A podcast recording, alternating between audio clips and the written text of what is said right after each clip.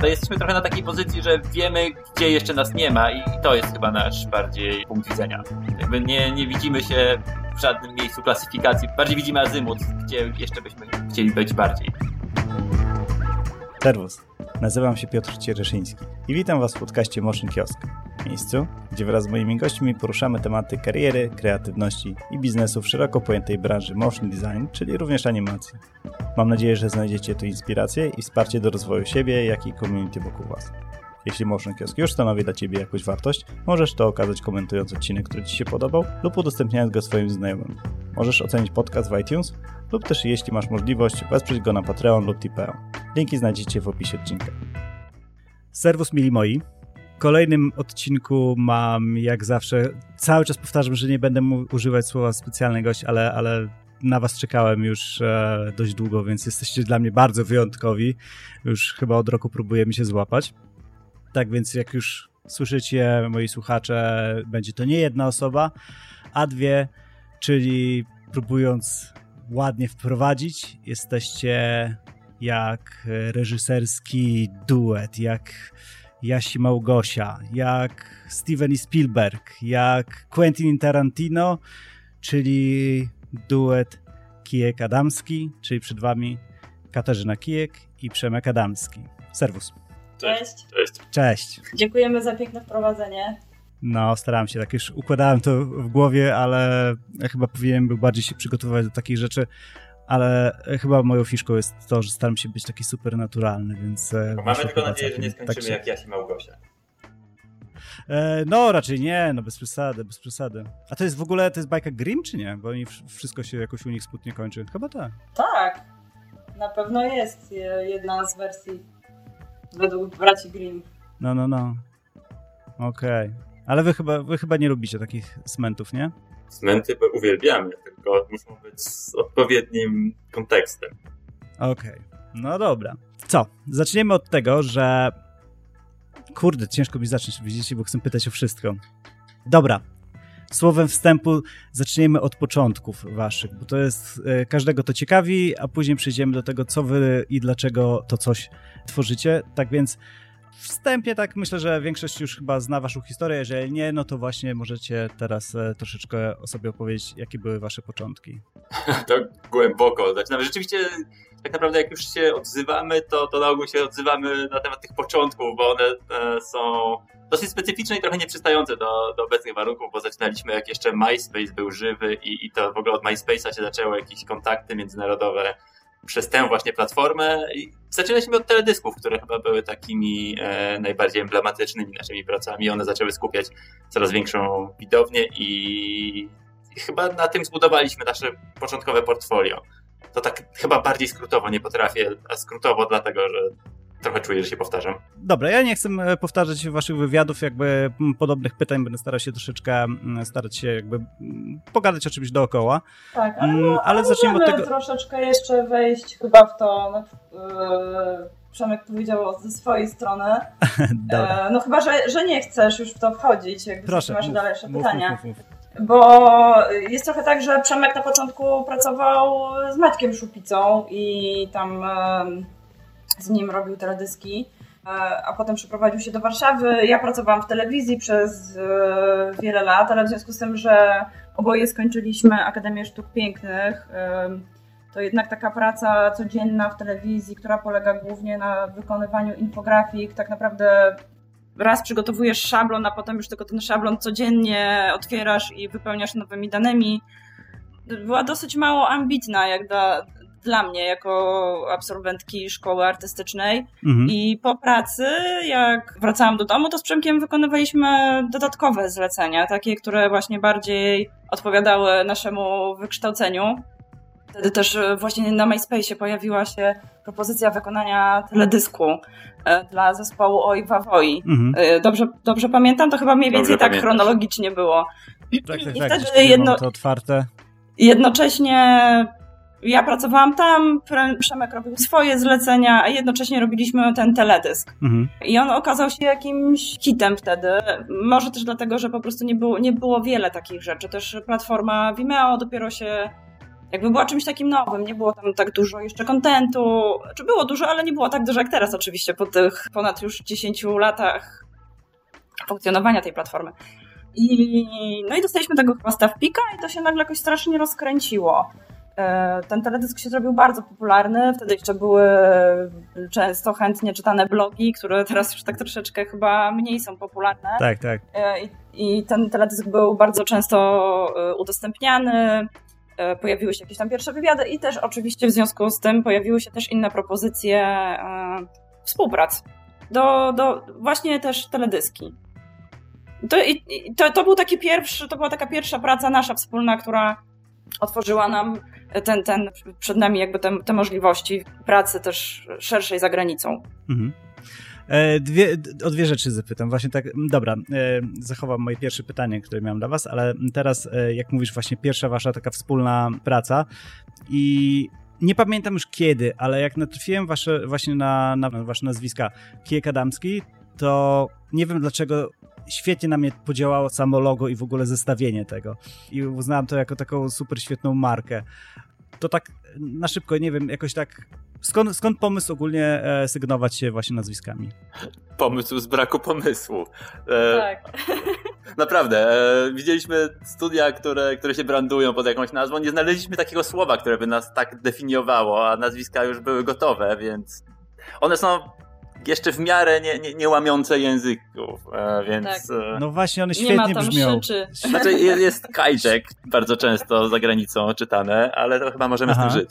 Ale też chyba w pewnym momencie uznaliśmy, że my nie jesteśmy studiem. Jednak nazwa studio w naszym przypadku byłaby bardzo, bardzo myląca. Mhm. Studio wyobrażasz sobie jednak jako miejsce, e, gdzie pracuje ileś tam osób, jako zorganizowana działalność gospodarcza, jednak gdzieś jest jakieś biuro, ludzie chodzą tam do pracy, my tak nie funkcjonujemy. Raczej funkcjonujemy jako duet reżyserski i jakby w tym wypadku nieposiadanie takiej nazwy w stylu Animation Studio, po, Polex, czy nie wiem, jakąś tam teraz głupią nazwę, nie, nie będę już teraz... Animatex. Wy... Animatex. E, nie, nie będę już teraz wymyślać, e, ale to wydawało nam się bardziej pasujące do tego, co robimy. Jasne. I, i żeby też nie, nie, nie wprowadzać ludzi w jakieś nie, niepotrzebne błąd. Tym bardziej, że i tak ludzie do nas się zgłaszają często, czy mogą przyjść do naszego studia na przykład na staż. My nie mamy studia, nie mamy A. miejsca, gdzie moglibyśmy na przykład przyjąć osoby na staż. No ciekawe. Jak najbardziej kumam, że, że nie jesteście studiem, ale brand brand jest. Uważam, że chyba jest takim najlepszym motion designerskim, animacyjnym brandem chyba na naszym rynku. Jakoś tak najfajniej brzmi według mnie. Image to tak jakoś tak średnio. Juice jest ładne, uważam, tam to z kropeczką na końcu, ale, ale wasze jest takie nie wiem dlaczego po prostu to jest takie no, ładne logo, które faktycznie może budzić takie skojarzenie, że stoi za tym jakaś taka super fajna, nowoczesna, poważna firma, nie? No, myślę, że brzmi po prostu poważnie, nie? Tak jak e, jakaś, jakaś, jakieś biuro Prawnicza adwokackie. Firma. Adwokatów, tak, tak. Tak, tak. tak, tak, tak. E, no właśnie, ostatnio rozmawiałem z Martyną Koleniec i właśnie rozmawialiśmy na temat jakby jakości mm, tego jakby stop motion, nie? I, i właśnie rozmawialiśmy o wykorzystaniu tego w reklamie i jakoś tak doszedłem do takiego wniosku, że stop motion robi takie wrażenie, że jakby stoi za, za projektem jakaś taka prawdziwość, tak, że ktoś to wykonał, tak, że ma się wrażenie, że naprawdę ktoś tam, nie wiem, jakiś zespół jest e, za tym i tak dalej, więc e, mm, ja się nie dziwię, że wasze prace są kojarzone e, z jakimś takim konkretnym zespołem, tak, no bo mm, w animacji 2D, nie wiem, jestem w stanie zrozumieć, że ktoś jest, nie wiem, komuś zleca robotę zdalnie i tak dalej, i tak dalej, a jednak takie rzeczy, które wy robicie, no to raczej są kojarzone z zespołem. No bo... Um, ale za... Mhm. Tak, tak? Mów, mów, mów. Mów. A, to chodzi mi o to, że, że zaraz jeszcze do tego dojdziemy właśnie, e, jak, jak organizujecie swoją pracę. Ale e, wracając jakby do początku, chciałem was zapytać właśnie o ten MySpace, bo e, pamiętam czasy MySpace'a, on miał takie dwie jakby odsłony, takie w pierwszej kolejności to było coś takiego nowego, coś świeżego w internecie, takie jakby powiedzmy coś, co aktualnie mógłbym powiedzieć, że na przykład TikTok ma takie odczucie, tak? Jest czymś takim świeżym, czymś nowym i MySpace był takim w końcu pierwszym takim miejscem, gdzie faktycznie ktoś się mógł się zaprezentować. Było takie wokół muzyki i oni później tam jeszcze jako MySpace, później te logo zmienili jako, jako ten Space, jako ta, no, to kreska. Już, jako... to wtedy nas nie było. Tak, ale, ale to jakby oni jakby mm, chcieli jeszcze się odratować jakby w formie tej, że to nie jest tylko muzyka, ale to jest ta właśnie własna przestrzeń. Tak, Justin Timberlake I teraz... to kupił nawet w którymś momencie, ale to jakby nie, nie jest chyba istotne. A, okej, okay. no wiesz, słuchaj, wszystkiego można się tutaj nauczyć w tym, w tym podcaście. No ale właśnie, na przykład, próbuję nawiązać jakby, nie wiem, jeżeli ktoś was słucha, jakiś świeżak, no nie, i na przykład się zastanawia, gdzie powinien wejść, na przykład, czy tam Vimeo, czy, czy właśnie TikTok, czy whatever, co, co wami kierowało, że, żeby właśnie akurat się pojawić na MySpace? Bo był tylko MySpace, naprawdę. No, wtedy nie było takich dylematów. E, nie było jeszcze okay. Facebooka. Ale też, ale no, też ale... chyba samo to, że my tam założyliśmy nasze profile w ogóle nie było z myślą o tym, że my tam znajdziemy pracę. To było tak, że każdy chciał mieć swój profil, każdy chciał mieć do profilu podpiętą muzykę, bo można było sobie włączyć swoją piosenkę i wiesz, jakby to było takie trochę, nie chcę już tego tak nazywać teraz, bo to jest takie może już... Um, przestarzałe myślenie, ale to był jakiś taki sposób brandowania siebie, myślę, yy, takiego prywatnego, tak? Że masz, masz swoją mm -hmm. fajną przestrzeń na, na MySpace, właśnie słuchasz fajnej muzyki, followujesz fajne zespoły. Tak, bo my wtedy jeszcze nie mieliśmy swojego firmowego konta, mieliśmy dwa prywatne i to, to wystarczyło w tamtym czasie. E, żeby wrzucać Jasne. swoją twórczość, bo trochę MySpace był tak zbudowany, e, nie wiem jak, jak działa dla osób e, tak zwanych niekreatywnych, wydaje mi się, że to był to po prostu jakiś mm -hmm. taki safe space, czy, czy przyjemny kącik, a, a osoby, które coś tworzyły, miały automatycznie gotową platformę do publikowania tego i przy braku nasycenia rynku wówczas ta platforma po prostu działała do pewnego stopnia. Mhm. Okej. Okay. No właśnie, nie wiem, ja was troszeczkę postrzegam jako takich troszeczkę, e, nie lubię, nie chciałbym tego użyć, nie wiem jak to odbierzecie, ale takich konserwatywnych ludzi. Na zasadzie, że właśnie nie chcecie za bardzo, na przykład, nie wiem, e, wywiadów przeprowadzać i tak dalej, może taki, po prostu czujecie się swobodnie sami jakby ze sobą, jakby nie potrzebuje, nie macie tego parcia, powiedzmy, na szkło. No, ale jednak weszliście na ten MySpace, jednak chcieliście, w tamtym czasie byliście tacy do przodu bardzo, tak? No to chyba tak samo jak, każdy, jak ludzie zakładali profile na naszej klasie, to tacy byliśmy trochę do przodu. Albo na gronie, czy nie wiem, gdzie tam na gadu-gadu, nie? No, no, no po prostu no, tak, miałeś internet i było tam trzy miejsca, gdzie mogłeś e, jakąś interakcję z ludźmi mieć. Tak, wtedy to było zwykłe narzędzie do komunikacji. Teraz jest, mam wrażenie, jakiś taki trochę wyścig zbrojeń, która platforma przejmie najwięcej użytkowników, która będzie miała największe zasięgi. Wtedy jakby kompletnie innymi kategoriami się myślało. Wtedy to przychodziło już tak bardziej naturalnie. Mhm. Okej. Okay. E, a teraz e, no, uważam, myślę, że słuchacze również uważają, że macie już takie dość stabilne pozycje, e, pozycje na rynku i po prostu śmiem zakładać, wyprowadźcie mnie z błędu, ale że jeżeli jest jakiś konkurs, jeżeli jest jakieś wydarzenie, to zaciągnięcie was na występ, tudzież jako jury albo cokolwiek, e, jest takim e, nobilitującą sprawą dla, dla całego wydarzenia, że jakby nadaje po, powagi wydarzeniu.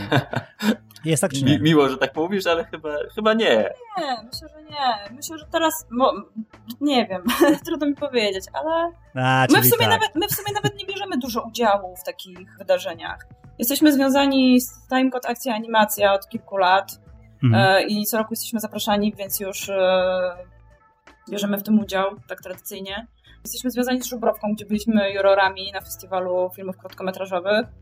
No w tym roku ja byłam w jury KTR w kategorii ilustracji, ale to się zdarza naprawdę bardzo rzadko. W przeciągu wszystkich lat naszej pracy to nie wiem, na pewno mniej niż 10 razy byliśmy w, w, w jury. To jest też specyficzne, bo my się tak nie specjalnie pozycjonujemy na polskim rynku i tak naprawdę to, co pewnie miałeś na myśli mówiąc, że, że jest jakiś prestiż, to jakby w ogóle go nie dostrzegamy, bo, bo patrzymy zupełnie gdzie indziej. Na przykład ja byłem pozytywnie nastawiony do, do propozycji, którą dostałem od D&D, żeby tam być jurorem. I to, przy czym jakby mhm. tam byłem jedną z mniej rozpoznawalnych osób w gronie wszystkich jurorów, więc jakby ten punkt odniesienia, jeśli go zmienisz, to, to nagle się okaże, że to wcale nie jest tak nobilitujące i to wcale nie jest takie premium i e, jakby to okay. jest względne, po prostu. No, y, no widzisz, ja na przykład, nie wiem, pamiętam, chyba nawet przez was właśnie trafiłem jakby na Żubrowkę, znaczy na zasadzie trafiłem.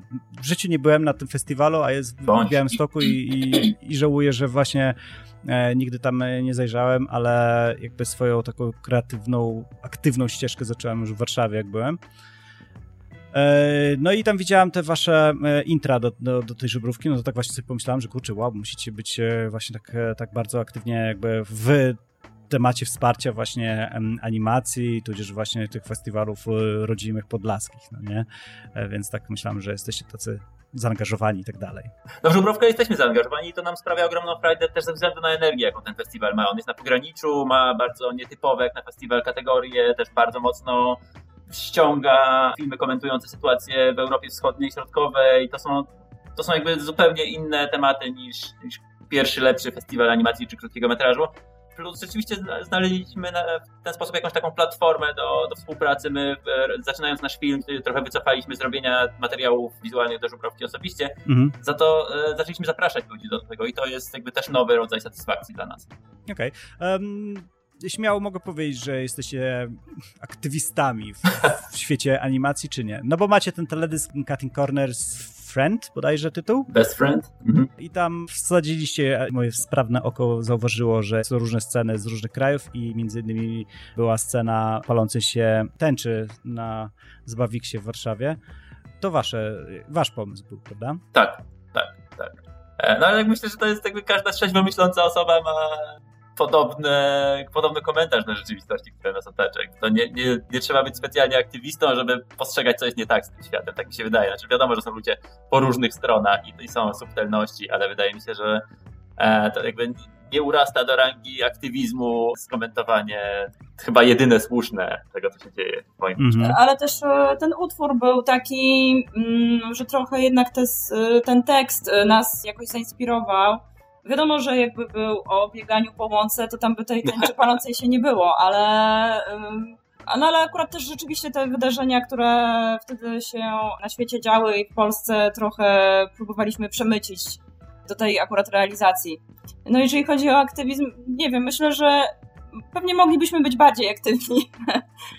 No okej, okay, ale z drugiej strony, wiesz, no, dostaliście zlecenie, wiesz, mogliście zrobić po prostu to, co, za co wam zapłacono i wcale nie musieliście, nie musielibyście tam dodawać nic od siebie, no nie? Jednak, jednak to zrobiliście i, i fajnie, że, że taki drobny element y, jest. Uważam, że jest taki fajnie zapisany jakby na kartach internetu i no, cieszy mnie ten fakt. Wstała kiedyś taka tęcza. To też dosyć fajny fajny zespół w naszym odczuciu, trochę niedoszacowany mam wrażenie, jeśli chodzi o ich e, talent i możliwości. Też jakby fajnie się pracowało w ten sposób, jakby oni nam nic nie narzucali, jakby te nasze wszystkie propozycje absolutnie zostały przyjęte i, i to też było fajne. Mhm. No właśnie teraz zaczęliśmy rozmawiać o tym teledysku Ojwa Woj, Every Time.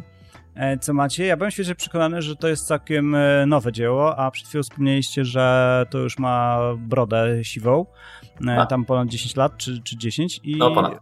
No właśnie, powiedzieliście, że dostaliście staff picked na Vimeo. Tak mi się wydaje, ale tak, może tak, mi się tak. już Nie, nie, nie, to był No dobra, to jeżeli, jeżeli nie macie, to ja wam daję.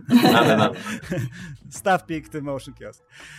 Ale do czego piję? Jakby czy było to takie wasze pierwsze takie dzieło, już takie top notch, czy, czy tak raczej podchodzicie do tego tak, że a, robimy coś takiego spoko, czy czuliście, że to jest jakaś wasza szansa? Trochę bo, czuliśmy. Bo, bo. Trzeba przyznać, że trzeba, przepraszam, jeszcze wejdę w słowo, po prostu trzeba przyznać, że to jest świetnie zrobione.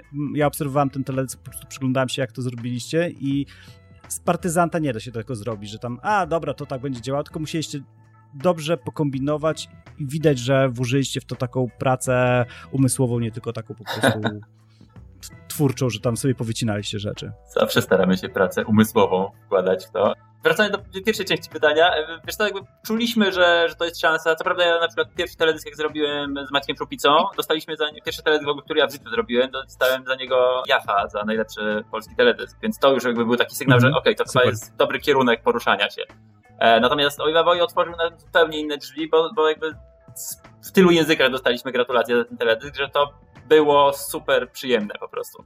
No i za tym poszły jakieś tam kolejne, kolejne nasze kroki. Rzeczywiście ta zachęta, kurczę, można, można gdzieś tam się krygować, że nagrody są nieistotne, że pochwały są nieistotne i pewnie do pewnego stopnia nie są, ale jednak jest ten rodzaj sprzężenia zwrotnego, który, który to daje, zwłaszcza na początku drogi i to jest super, super przyjemne po prostu i, i super napędzające.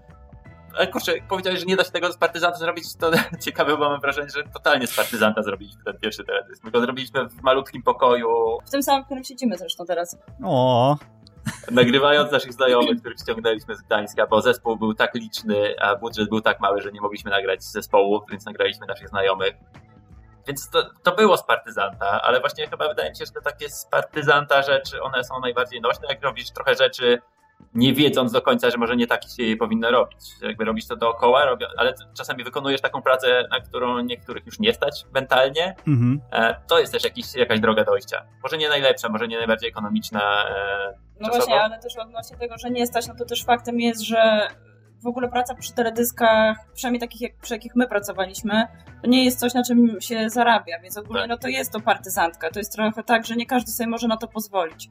Czyli jak robiliśmy no na przykład Oj tak Woi, to ja cały czas, to, to, ja cały czas pracowałam, nie? Jakby nie, nie było takiej możliwości, że możesz po prostu porzucić swoją pracę taką codzienną, jakiś etat i, i zacząć to robić, bo to, to też nie jest tak, że te teledyski tam spływały, te propozycje, jeden w tygodniu, no i te budżety też były bardzo niskie. Tak naprawdę one nie wystarczały nawet na produkcję tego to, to już tylko i wyłącznie hobbystycznie się czasami robiło. To jest portfolio. To jest portfolio, to jest portfolio tak. Praca na portfolio. No właśnie, chłopaki z Pidgeona po stworzeniu tego teledysku dla ekipy właśnie powiedzieli, że kurczę, no przykre jest to, że w Polsce po prostu, no chyba nie tylko w Polsce tak naprawdę, jakby artystów muzycznych nie stać na taki super fajny, wyczesany teledysk, to jest numer uno, a dwa, że tutaj chyba kto mi wspomniał, to właśnie Tina Nawrocki, właśnie, że a nie, chłopak właśnie z Pidgeona też, a ona potwierdziła, że jakby muzyk nie chce czekać na teledysk, że on po prostu jak nagrał już kawałek, to po prostu chce, żeby ten teledysk tak. był w miarę szybko zrobiony i, i, i wypuścić po prostu z singlem. Zwłaszcza pierwszy singiel, prawda? Więc... Informujący tak, o tym, tak, że tak, płyta tak. jest jakaś, jakaś nowa rzecz. Tak, myślę, że to jest najczęstsze podejście. No.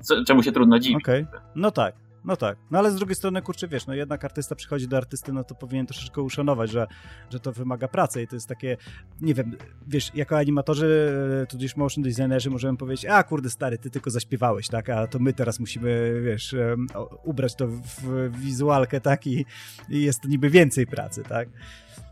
A powiedzcie mi, czujecie się jakby, no nie wiem, mm, wasz konik to są właśnie teledyski, czy, czy raczej tak nie, nie czujecie się związani z jakąś jedną tam ścieżką? Wiesz co, przez długi czas tak, przez długi czas właśnie wtedy, kiedy robiliśmy te zlecenia na początku, to rzeczywiście skupialiśmy się głównie na teledyskach, ale też mm, właśnie niskobudżetowych, gdzie mieliśmy przynajmniej tą przestrzeń czasową, e, w której mogliśmy pracować. I przez długi czas rzeczywiście wydawało nam się, że to jest coś, co najbardziej byśmy chcieli robić i i wykonywaliśmy tego sporo. I chyba takim przełomowym momentem było Kataczy, kiedy zrobiliśmy ten teledysk i zaczęliśmy i zgłosiły się do nas firmy, które chciały nas reprezentować na rynku komercyjnym. Mhm. Wtedy zaczęliśmy robić też inne, inne projekty, krótsze, reklamowe. Ja generalnie w ogóle hołduję takiemu trochę płodozmianowi, że jeden projekt jest trochę odpoczynkiem dla drugiego i ja jak zro teraz zrobiliśmy krótki film, ja trochę się nie mogę doczekać jakiegoś fajnego komercyjnego zlecenia. Mhm. Jak zrobimy teledysk, to, to jakby potem chętnie zrobimy film. Jakby to jest chyba strasznie odświeżające też, że w, każdym, w każdej z tych dziedzin można troszeczkę inaczej się wypowiedzieć, trochę odpocząć od tego, czym się być może już zmęczyło, bo to są czasochłonne tak. rzeczy. Jasne. Tak, zwłaszcza teraz robiliśmy, dlatego też tak trudno było się nam złapać, pracowaliśmy nad no, no, filmem no. krótkometrażowym, bardzo długo to trwało i rzeczywiście jest tak, że w pewnym momencie film ma tylko 9 minut, co wydaje się w ogóle jakąś bardzo tylko, krótką. Dużo. Tylko tak, ale jak mówię na przykład moim rodzicom, że 9-minutowy film, oni mówią, że tyle lat to robisz. E, niektórym się, wiesz, jak oglądasz film pełnometrażowy w telewizji, no to 9 minut to jest tam początek. No tak, ale to jest inna forma skupienia. Tak, no w każdym razie... Wam powiem, że na przykład, nie wiem, 9-minutowe jakieś takie produkcje, na przykład, nie wiem, jak bywałem na festiwalach tutaj niestety, gdzie jestem, to tak tych festiwali chyba nie ma i na, na niczym takim nie byłem, ale gdzieś na kilku byłem tych festiwalach animacji jeżeli jak, no tudzież jakichś właśnie e, shortów, to jeżeli mnie nie złapał film w pierwszej, w pierwszej minucie, w, w drugiej, no to ja już wiem na 100%, że 9 minut nie wytrzymam zasnę w połowie, no nie? I, I, nie wiem, taki mam, mam wrażenie, że to jest taki dość mocny wymóg dla mnie, żeby właśnie jak, jak short, to musi być już super ciekawy i wydaje mi się, że to jest takie dość ryzykowne, tak? Bo taki live action jakiś albo długi, długi metraż, to tak tam, kurczę, może iść dwóch kolesi przez pustynię, jak jest taki film z Benem Affleckiem i z tym Mattem Damonem e, i tam czekasz, aż coś się tak, rozwinie i okej, okej. Okay, okay. No, mhm. E, więc e, wybaczasz to, no ale jak jest krótki metraż i wiesz, ile ma trwać, no to oczekujesz jak najwięcej, wiesz, na samym początku, żeby, żeby wytrzymać. To jest podejście bardzo internetowe i zgoda, pewnie, jakby e, wszyscy mają teraz coraz krótszy czas reakcji, ale jak wspomniałeś o festiwalach, to ja mam dokładnie odwrotne poczucie, że jak jest blok animacji, czy blok w ogóle krótkiego metrażu, jak wejdę na salę, to wiem, że tam jak jeden będzie dobry, to i tak warto, a jak wejdę na festiwal pełnego metrażu i ten jeden film akurat się okaże nieciekawy, to to jest gorzej zainwestowany czas. Tak, półtorej godziny no tak. marnujesz. No zgadza się.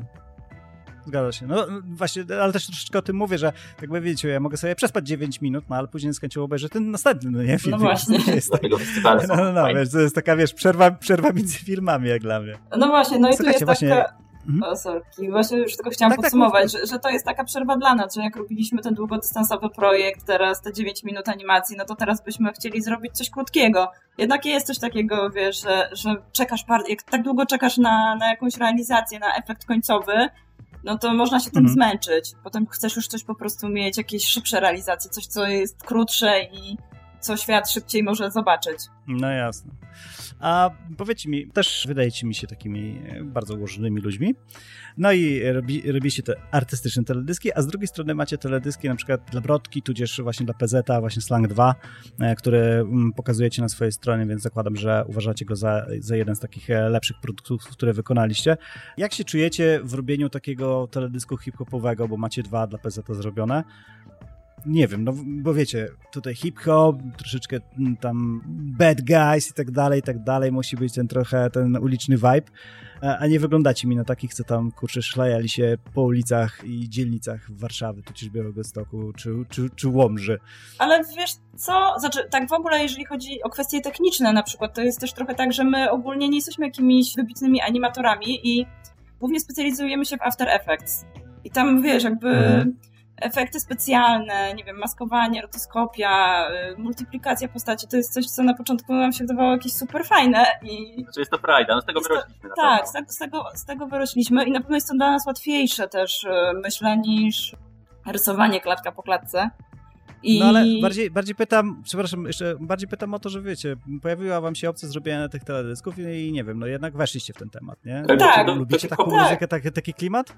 E, no ja się wychowałem na pankroku, ale e, jest podobny rodzaj buntów w hip-hopie, co doceniam, ale przede wszystkim do hip-hopu się fajnie robi, bo e, ta kurczę, ekwilibrystyka słowna, ona podrzuca co chwilę nowe skojarzenia i to tak, jest idealne dla animacji, dla, dla krótkiej formy, dla nawet właśnie krótkiej formy live action. To jest, to jest świetna pożywka. Aha. Nie każdy teledysk, mhm. ale ale też, ale też wydaje mi się, że wtedy jak robiliśmy te teledyski trochę było tak, że my mieliśmy sporo jakichś takich pomysłów na jakieś realizacje, które wymagały planu zdjęciowego, zaangażowania operatora, kamery, gripu, i po prostu my wykorzystaliśmy te zlecenia, te projekty i te propozycje wykonania tych teledysków do tego, żeby troszeczkę poeksperymentować. Mhm. E, dla PZ zrobiliśmy dwa teledyski i oba jesteśmy super z nich zadowoleni. Przy jednym mieliśmy okazję nawet pracować z motion control, gdzie tak naprawdę nawet i przy firm, projektach komercyjnych często nie udaje się takiego sprzętu wypożyczyć, bo, bo, bo nie ma na to pieniędzy, więc to było super doświadczenie. Ja też kurczę, strasznie sobie cenię tą współpracę z PZ-em. On był tak profesjonalny i tak powtarzalny, że praca z nim jakby trochę była na granicy pracy z człowiekiem i z maszyną, co w takim najlepszym tego słowa znaczeniu, więc jakby mhm. bardzo dużo można było od niego oczekiwać i on doniósł e, i w związku z tym te pomysły wybrzmiały. Jasne. Więc to, to, to, jest dla nas chyba też równie ważne, a przynajmniej nie mniej ważne niż, e, niż treść.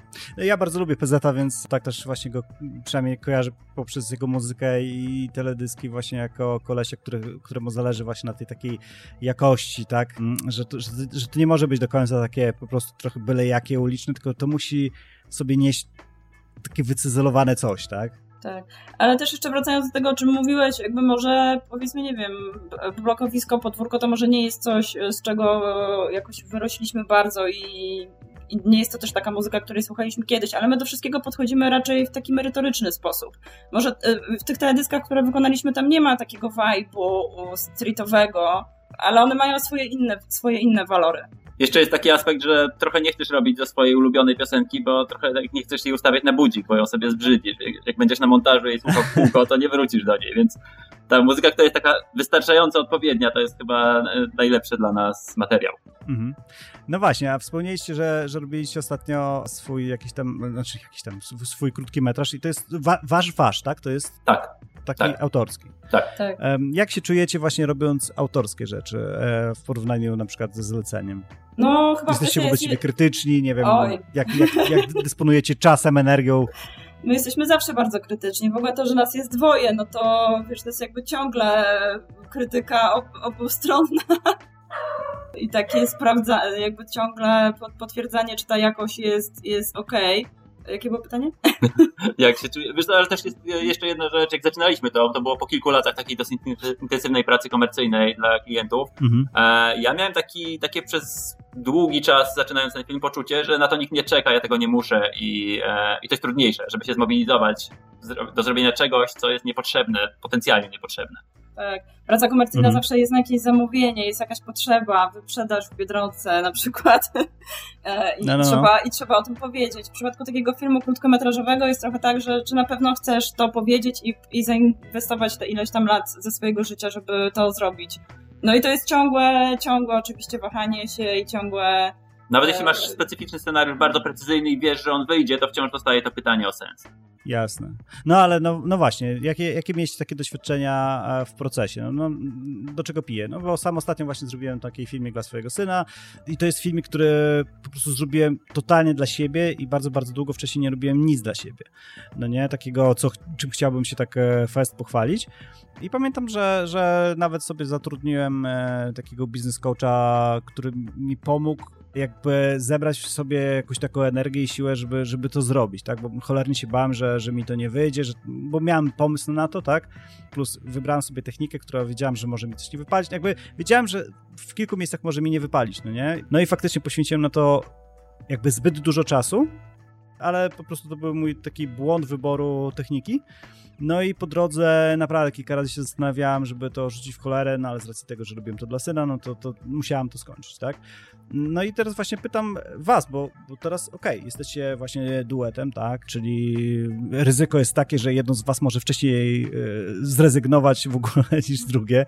E, jak, jak to u was wyglądało? Czy były jakieś takie wzloty i upadki? Jak taki wasz proces wygląda własny na, dla, swojego, dla swojego projektu? To znaczy tak, na pewno były takie momenty zwątpienia, natomiast w sytuacji, kiedy już y, akurat w przypadku tego filmu to nie jest tak tylko, że robisz to tylko dla siebie jakby technicznie, bo w momencie, kiedy masz, tak jak w Polsce, pomysł na film, możesz się zgłosić do firmy produkcyjnej, która pomoże ci dostać dofinansowanie. No i tutaj już zaczyna wchodzić w grę umowa, deadline, harmonogramy, wypłaty. I masz klienta i czujesz się tak. w domu. Więc, więc e, jest trochę tak, oczywiście to jest świetne, dlatego że ten termin oddania zawsze można przesuwać praktycznie, no nie chcę mhm. powiedzieć nieskończoność, ale nasz termin się przesunął chyba półtorej roku?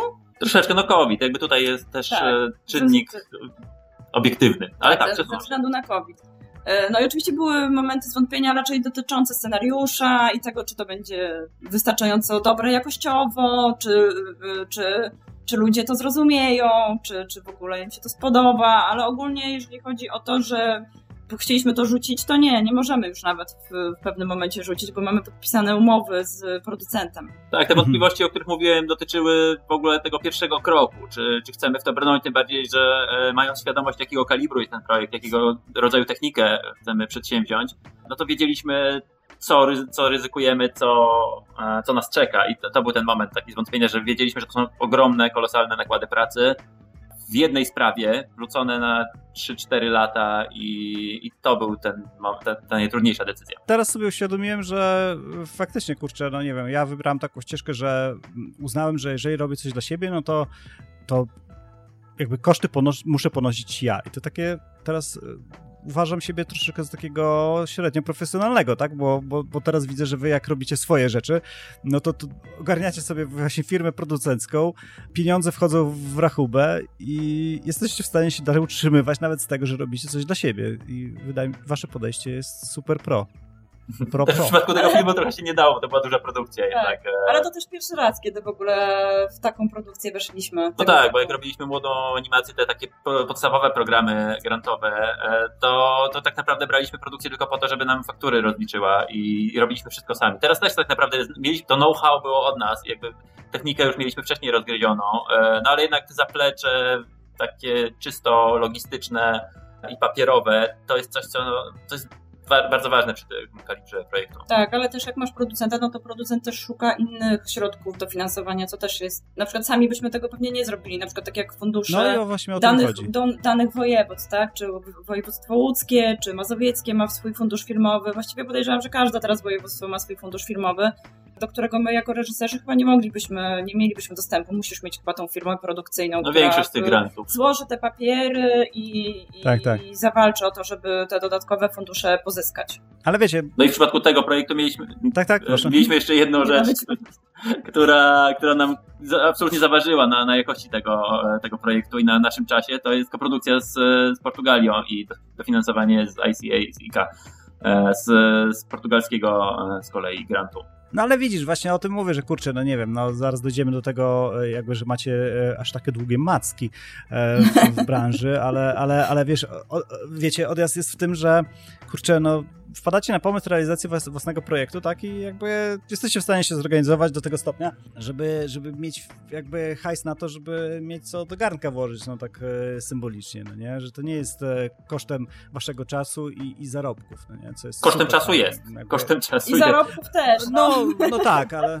ale nie do granicy ale, ale nie, nie, Raczej nie macie aż takiego poczucia tak, że, że jest to jakaś strata czasu, tak? Znaczy no jest, kurczę, jesteśmy w takim zawodzie, że to chyba jest liczone absolutnie, to, więc na każdym kroku nas czeka w większym lub mniejszym tak. stopniu. Tutaj w trochę większym. Ale, ale, też, ale też ta no praca właśnie. komercyjna jest taka, że my jako reżyserzy powiedzmy możemy wykonać trzy projekty w roku, które oczywiście są też długodystansowe. Nie mówimy tylko o tym, że przez dwa tygodnie popracowaliśmy na trzech projektach. I, I ta finansowa stabilność jakaś jest, i wtedy możesz w tym czasie między projektami robić coś innego. No bo jednak nasza praca polega na tym często, że, że po prostu siedzimy i czekamy na, na, na maila i, i w tym czasie próbujemy coś, jakiś plan B sobie e, naszkicować, czyli właśnie pomysł na film, czy, czy na jakąś taką krótką własną e, rzecz. Dwa razy nam się zdarzyło, więcej razy nam się zdarzyło zrobić coś takiego, co można by było uznać jako tylko taki krótki lub na Instagrama, czyli zrobiliśmy taki z papieru, taki Tego, krótki co winter. Robić, co, co tam to... Nie, A, ta, taki A, winter, taką, e, taką górę kręcącą się i właściwie to zrobiliśmy tak, tak, tak. bez żadnego budżetu, bez żadnego producenta, po to tylko, żeby po prostu za, za, zająć się czymś, bo nie dostaliśmy, nie wygraliśmy przetargu do, do projektu komercyjnego. Mhm. A powiedzcie mi, na przykład tak, ze swojego doświadczenia mam tak, że ja produkuję dość dużo filmików w ciągu roku i bardzo często mam takie podejście, że okej, okay, się zgadza, dobra, pyk, następny, następny, staram się trzymać pewien poziom, za, dla, za który mnie zatrudniają ludzie, mm, ale raz na jakiś czas tak przykładam się, żeby, tak, gdy czuję, że jakiś tam projekt jest e, fajniejszy, to, to wtedy tak staram się dołożyć jeszcze więcej, jakby poświęcić troszeczkę czasu, jakby przedłużyć ten projekt, no nie wiem, i gdy na koniec tam e, roku, czy też w połowie kolejnego zazwyczaj robię jakiś tam reel i wybieram później te projekciki, które, które wrzucam, no to oczywiście mam takie odczucie, że ojej, to nie jest e, odpowiednio fajne i tak dalej, i tak dalej, i tak dalej. Ale jednak mam z czego wybierać, no nie? Więc e, jakoś się tym pocieszam, że, że, że potrafię wybrać. Wspominacie, że tworzycie, nie wiem, około trzech tam, pewnie w porywach do czterech projektów w ciągu roku nie boicie się, e, nie macie takiego na przykład, nie wiem, po takim roku odczucia, że kurczę, no zrobiliśmy to, to tylko trzy, czy, tylko cztery projekty w ciągu tego roku i nie, nie dociągnęliśmy tak, jakbyśmy chcieli, że nie wiem, później macie jakieś takie poczucie wstydu czy cokolwiek, czy, czy zazwyczaj jednak po każdym projekcie macie takie poczucie, że super, świetna robota, bo, bo jednak dla mnie i myślę, że dla wielu kojarzycie się z taką naprawdę wycecaną robotą. Więc ja, ja, mam wrażenie, że wszystkie wasze projekty są zajebiste, ale pytanie właśnie, jak wy odczuwacie własne projekty? Nie, no to wi wiadomo, że nie ma pełnej satysfakcji. To też po pierwsze, jeśli chodzi o te 3-4 w roku, to jest specyficzny moment, w którym rozmawiamy, że rzeczywiście robiliśmy ich dużo mniej Aha, ostatnio, okay. bo robiliśmy ten film. Ale no, ta satysfakcja, ona jest e, zawsze na koniec przefiltrowana przez to, że na przykład ten swój film, nawet to nie wiemy, jak dobrze działa, bo my go oglądaliśmy przez ostatnie 3 miesiące w skali 400%, szukając paproszków do, które się być może pojawiły gdzieś w kadrach, bo robiliśmy to w stop motion pod kamerą. Więc jakby to jest nasz poziom oglądu naszej pracy na finiszu. To jakby koncepcja się rodzi na początku i musimy być pewni, że, że ją ciągniemy. Więc e, jak kończymy projekt, to zawsze jest e, tryb wyszukiwania błędów i to jest zawsze taki moment e, patrzenia na tą pracę, że, że nie może być pełnej satysfakcji nigdy, jak, jak ona by nie wyszła. Mhm. No ale macie takie raczej, że między super a super ekstra, czy między super a total crap? No matko. E, wiesz co, biorąc pod uwagę to, jak zawsze sobie wyobrażasz, jak ten projekt będzie wyglądał, a jak finalnie wygląda, to zawsze jest tak trochę nie... nie... No to jest... No, chyba nikt, kto robi swoją pracę, nigdy nie jest zadowolony. Tak, jest to bilans. Nie, znam, nie znam nikogo, kto byłby zadowolony ze swojej własnej pracy. chyba są tacy. No może są, nie wiem. Dla mnie to jest trochę zawsze bilans tego, czym ten projekt mógł być więcej, a czym jakby mógł być zatopiony, więc jakby e, zawsze to jest gdzieś tam wypośrodkowane i wiadomo, że nie oddamy pracy, która nie jest satysfakcjonująca, ale też wiemy, co jeszcze moglibyśmy z nią zrobić, gdyby nie wiem, gdyby było więcej mhm. pieniędzy, gdyby było więcej czasu, gdyby nie było niedzieli, nie wiem, cokolwiek.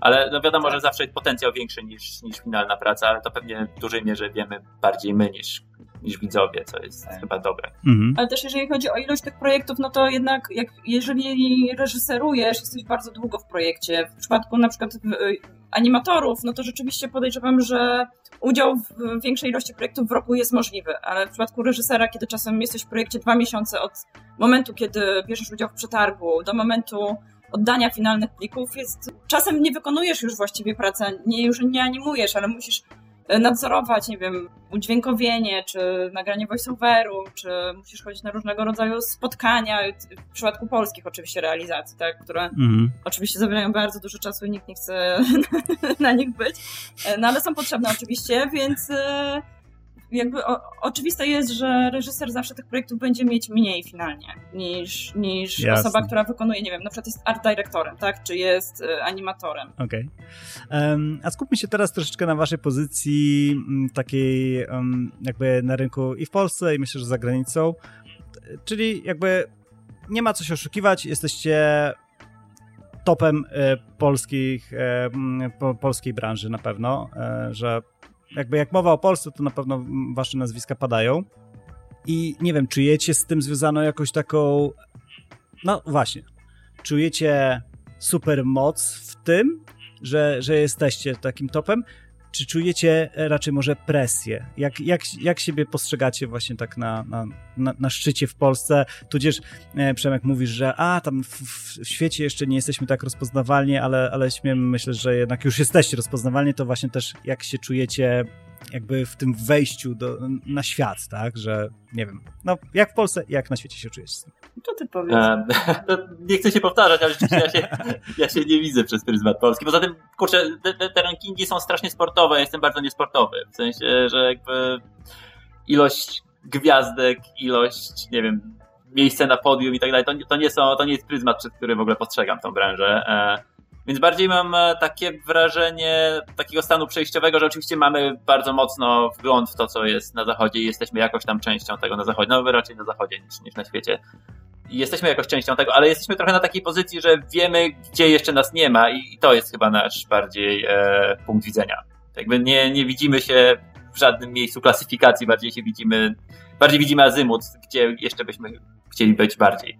Mhm. Ale też mi się wydaje, znaczy ja w ogóle nie czuję tego, że my jesteśmy gdzieś tam jakoś bardzo rozpoznawalni w Polsce. Też mi się wydaje, że po prostu mam, jesteśmy w jakiejś niszy i może dlatego stąd jest to, o czym mówisz, bo na przykład y, gdybym miała porównać swoje realizacje z realizacjami na przykład Platyża, no to w ogóle... To jest inna liga. To, to jest inna liga, ale, też, ale, też, ale też innego rodzaju projekty, prawda? My nie specjalizujemy się na przykład w 3D. Wiadomo, że nie, nie możemy się porównywać zupełnie z, z mhm. takimi studiami na przykład.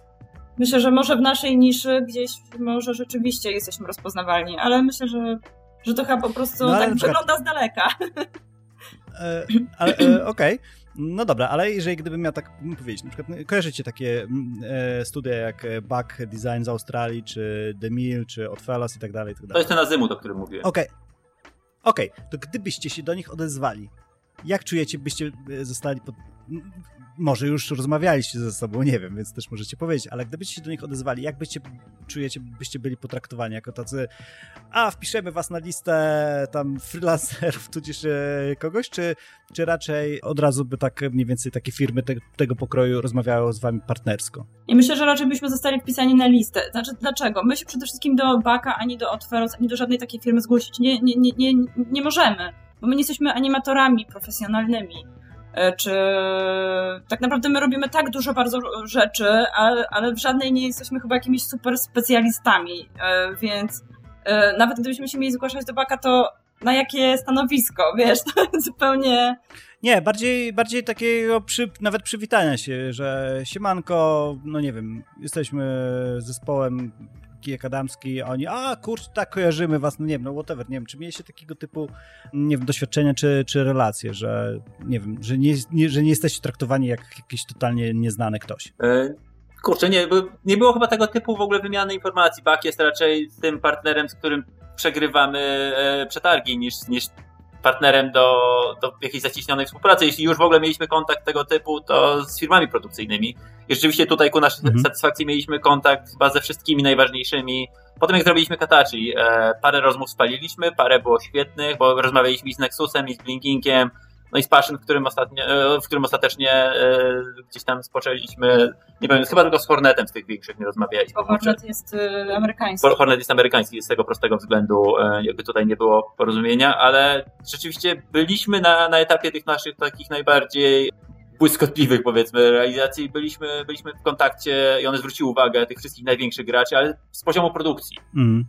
No oczywiście te firmy, o których Przemek mówi, no to to są firmy produkcyjne z Wielkiej Brytanii. To w ogóle inaczej wygląda rynek tam niż w Polsce, czyli jest często tak, że jeżeli jesteś reżyserem, no to jesteś, podpisujesz umowę z firmą produkcyjną i ta firma cię reprezentuje, zdobywa dla ciebie projekty, ale też pomaga ci wygrywać przetargi. Mhm. E, tymczasem w Polsce jest inaczej. W Polsce po prostu jesteś reżyserem i zgłasza się do ciebie firma produkcyjna i tak naprawdę tych firm jest pięć, żeby zrobić jakiś jeden projekt. E, zupełnie inaczej to wygląda. Tak, ale jeśli esencja Twojego Jasne. pytania e, dotyczyła tego, czy ktoś dostrzegł nasz potencjał, to na tamtym etapie tak, te firmy produkcyjne, ale nie, nie firmy, które robią to samo, co my, tylko bardziej z dużymi zespołami, bo to jest jakby in, inny poziom w ogóle wymiany informacji. Aha, czyli, czyli, czyli nie jesteście właśnie to kimś, z którym tak nie wiem, że jednak nie wiem, delikatnie czuję, że jeszcze nie czujecie się tak super na topie, że nie wiem, jesteście jakimś potężnym nerdem. No to jakby nie, nigdy nie będziemy bakiem, bo, bo bak jest potężnym studiem. Jakby znowu to jest e, chyba niewspółmierne porównanie. Tak się, tak się nie da po ponad prostu. 100 osób, no. nie? nie wiem. I to w jednym miejscu, mhm. a jeszcze jest australijski bak, który ma jeszcze pewnie kolejne 100 osób. Jasne. No my się możemy porównywać no, powiedzmy z reżyserami, którzy robią podobne rzeczy do nas, nie? I, i w, te, w tym mhm. powiedzmy są reżyserami, zaczynali w podobnym czasie co my, no to wtedy i robili podobne rzeczy, które my robiliśmy, więc wtedy możemy się porównywać no z takimi osobami. Byliśmy na wspólnej wystawie w Galerii Lagate Lyric w Paryżu ze wszystkimi tymi nazwiskami, które strasznie cenimy i ze wszystkimi się świetnie rozmawiało, więc jeśli, jeśli znowu to, to jest jakaś odpowiedź na twoje pytanie, to mhm. ten rodzaj takiego partnerstwa przez moment poczuliśmy. Okej, okay, no to, to też, wiesz, ja, ja wam powiem, że nawet to właśnie takie e, gdzieś tam w kuluarach, nawet spotkanie się i wiesz, pogadanie, wymiana jakichś tam doświadczeń i, i, spotkanie się z jakimś takim uznaniem takim prawdziwym, że a, no, nie wiem, kojarzymy waszą pracę, tudzież nawet jeżeli byś pokazał i on powiedział wow, tak, to wydaje mi się, że to już jest taki odpowiedni, odpowiedni poziom, tak, jeżeli ktoś tam jest w stanie zapamiętać waszą, waszą pracę. A wcześniej rozmawialiśmy i, i takie padło hasło, które, które mnie bardzo zaskoczyło, że jakby właśnie, że żeby zrealizować swój, swój prywatny projekt, e, swój własny pomysł, e, szukaliście właśnie firmy producenckiej. I, I, z tego co kojarzę, chyba skończyło się na Animunie, tak? Tak, tak. tak.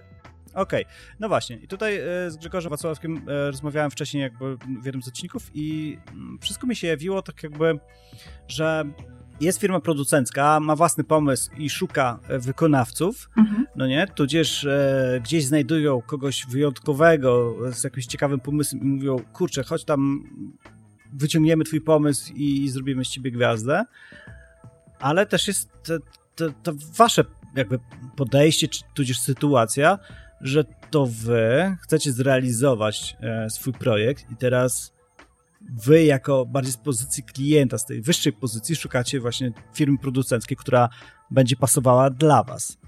No nie wiem, opowiedzcie jakby o, o, tym, o, o takiej sytuacji, czy nie wiem, czy czujecie się na przykład, nie wiem, że możecie w tym przebierać, czy jednak musieliście dość mocno pitchować swój pomysł, czy, nie wiem, mówicie tylko siemanko, jestem Kasia i Przemek, a wszyscy, o jasne, bierzemy was w ciemno, nie wiem, whatever i się między sobą walczą o was. Jak, jak wygląda taka sytuacja w waszym Wiesz przypadku? co, tak w ogóle to w Polsce tych firm, z którymi którym moglibyśmy zaproponować współpracę na, e, nad filmem krótkometrażowym w ogóle nie ma wiele.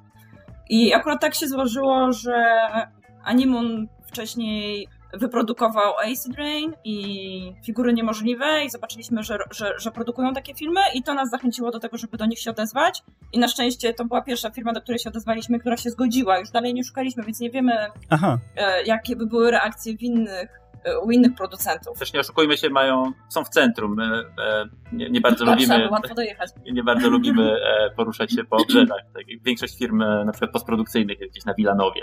Tak. A, a Nimon jest w centrum ale też, e, że ja rozumiem, że na przykład firmy produkcyjne może niekoniecznie, że jakby muszą zrobić jakiegoś rodzaju, sprawdzić, czy, czy chcą z tobą pracować, czy nie, bo na tym się jakoś dużych pieniędzy nie zarabia.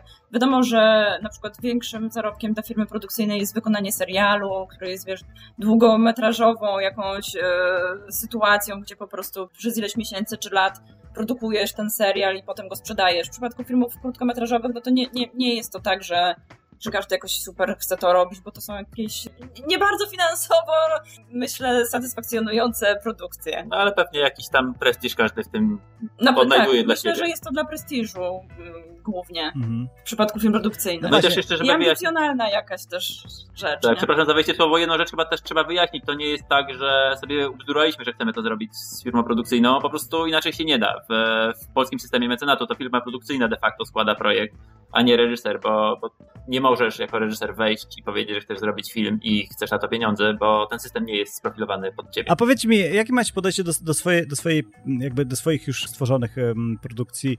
W zasadzie jaracie się nimi na tyle, że macie ochotę już wszystkim, kurczę, do netu wrzucić właśnie na przykład, nie wiem, e, na Vimeo i dostać właśnie staff picked, czy jednak nie wiem, uważacie, że jeszcze filmik, czy tam cokolwiek stworzycie, musi polatać po jakichś festiwalach mm, i, i najpierw dla koneserów, e, a później dla gawiedzi, czy no właśnie nie wiem, jak, jak, Wiesz jak co, lubicie myślę, że dzie, gdybyś, dzielić swoją pracą. Gdybyśmy robili ten film z własnych środków, czyli nie mielibyśmy tej firmy produkcyjnej, nie mielibyśmy dofinansowania z to pewnie byśmy go od razu wrzucili w, w internet.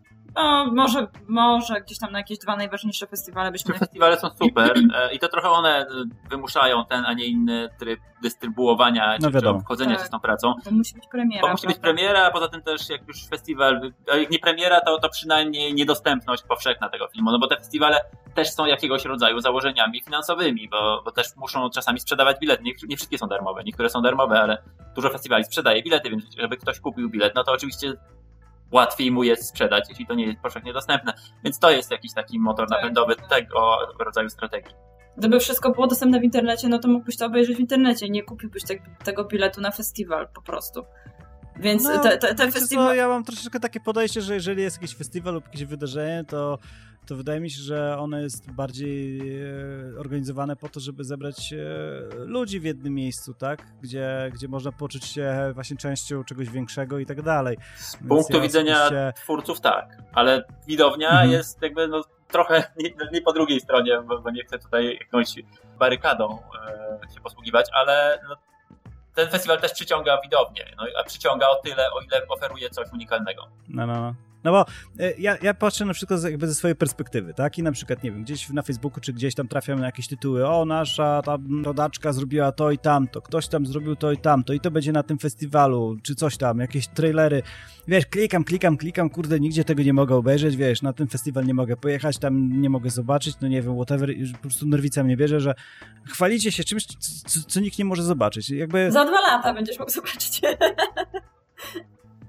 wrzuć, wrzuć na stronę internetową jakiegoś festiwalu i, i miej nadzieję, że ktoś zainteresowany twoim festiwalem zobaczy to zajawkę, ale jeżeli wrzucacie e, to e, na przykład na Facebook, gdzie jest to ogólnodostępne i, i ja nie mogę do tego dotrzeć, to po prostu tak jak mówię, no, na, na początku wspomnieliśmy, tak, że ja jestem konsumentem internetu, ja chcę teraz i tutaj, więc dla mnie osobiście to gryzie.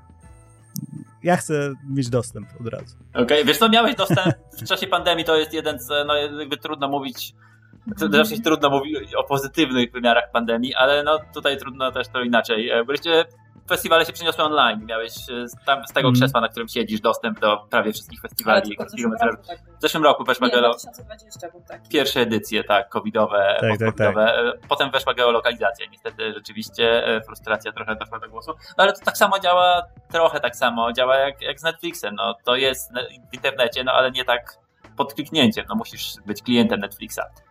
Więc. No tak. I zapłacić. Więc to jest ten sam model z grubsza. No, myślę bardziej, tak nie wiem, wydaje mi się, że po prostu zależy mi na tym, żeby mm, animacja, sztuka właśnie uruchomego obrazka powinna być taka dostępna dla jak największej ilości ludzi i tu zakładam często, że, że ludzie, którzy nie są związani z tym, oni no, nie, nie będą chcieli zapłacić e, za festiwal i na niego pójść, tak? Więc jakby... Zdziwiłbyś się czasami. E, byliśmy w Clermont-Ferrand, tak? dużo festiwali tak działa, Clermont-Ferrand jest, e, no zrobiło na nas największe wrażenie, to były sale tak na po 2-3 tysiące osób i były zapełnione co do ostatniego miejsca, to był festiwal krótkiego metrażu. Kolejki są przed.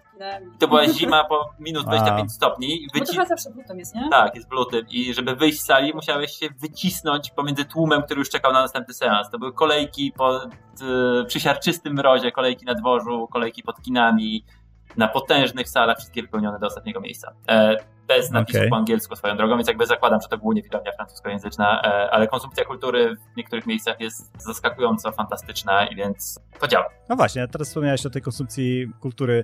Nie wiem, jak, jak czuwacie właśnie tak polski rynek, e, jakby czy, no nie wiem, jakie jest takie wasze odczucie, czy nie wiem, czy chcie, chcielibyście jakoś dokładnie, no chyba dokładacie tu cegiełkę, tak, skoro jesteście związani z żubrówką, ale nie wiem, macie takie poczucie, że można coś jeszcze zrobić, żeby dotrzeć do większej e, publiki w naszym kraju, czy tak e, raczej... Myślę, że u podstaw ja bym zaczął uczyć plastyki najpierw, chyba, żeby ludzie byli podatni na e, takie treści, jakie, no przynajmniej w naszym odczuciu, są bardziej e, pożądane w przestrzeni publicznej. Mhm. Żeby nawet zaczynając od reklam, jakby zupełnie inaczej się targetuje reklamy na Polskę, zupełnie inaczej na zagranicę. Te same marki mają inne strategie, dlatego że polski klient jest zupełnie inaczej wrażliwy na to. E, I pewnie życzylibyśmy sobie, żeby, żeby było trochę bardziej e, wysublimowane to, to wszystko, co, co się wokół nas pojawia. E, jest coraz lepiej, żeby też nie było takiego malkontentstwa. Jest, jest coraz więcej firm, które próbują budować swoje marki na, na takim kontencie, który, który absolutnie już nie jest obciachowy i który absolutnie też się wpisuje w najlepsze standardy e, wizualne. Więc jest coraz mhm. lepiej, natomiast jak pytasz, czy można coś zrobić, to zdecydowanie cały czas jest, e, jest dużo do zrobienia. Ja bym właśnie chyba zaczął od, od podstaw. Mhm. No to takie do, dobrze powiedziane, kurczę, wiecie, ja tak e, teraz padło hasło plastyka, to faktycznie, że w podstawówce jakoś to się kojarzy, jakieś takie dodatkowe zajęcia, po prostu jakby, żeby dzieciaki wyluzowały, a nie żeby się uczyły czegoś. A, w szkole średniej nawet były, tak, pamiętam. E, znaczy, ja mówię, że do średniej przedmiot do średniej, że taka piątka ci zabierza okay. średnią. A, tak, tak, tak, tak, tak. E, jak wiesz, jak czyjaś mama namaluje obrazek, nie? Na przykład, wiesz, zawsze albo z litości. No, no. Tak. Ja, ja wam powiem, że bardzo przeżywałem te e, lekcje plastyki, bo e, na przykład, nie wiem, ja gdzieś tam e, starałem się z siebie wykrzesać jakieś umiejętności, tak, nie wiem, cieniowania, czy, czy, czy, czy szkicu, czy posługiwania się farbami nawet właśnie tymi wodnymi i tak dalej. I, i czułem, że się czegoś uczę, chciałbym to pokazać, a później kurczę przynoszę pracę, a obok leży praca zrobiona ewidentnie przez jakiegoś rodzica i, i, wiesz, i, i uczeń i nauczyciel. Wszyscy to traktują właśnie jak mówicie, że tam a dodatkowa ocena do średniej, to takie było trochę uwłaczające. E, że, że sam przyznam, że no, że, że, że w ogóle to swoją taką twórczość musiałem odkopać dopiero w wieku, nie wiem, 28 lat, e, kiedy na studia poszedłem e, graficzne. Że wtedy tak dojrzałem do tego, że pierdzielę wszystko naokoło, chcę, chcę jakby coś tworzyć, coś, co siedzi we mnie, a nie, że tam skupiam się tylko na jakimś tam pieniądzu czy coś takiego. No. Ale zakładam, no oczywiście też miło zarabiać na tym, co robię. Wiadomo. Idealna konstrukcja. No. A właśnie, skoro właśnie znowu zakręciliśmy do, do pieniążków, to powiedzcie mi, wasze produkcje kosztują dużo, czy tak uważacie, że nie wiem, mogą, mogłyby kosztować trochę więcej, nie wiem.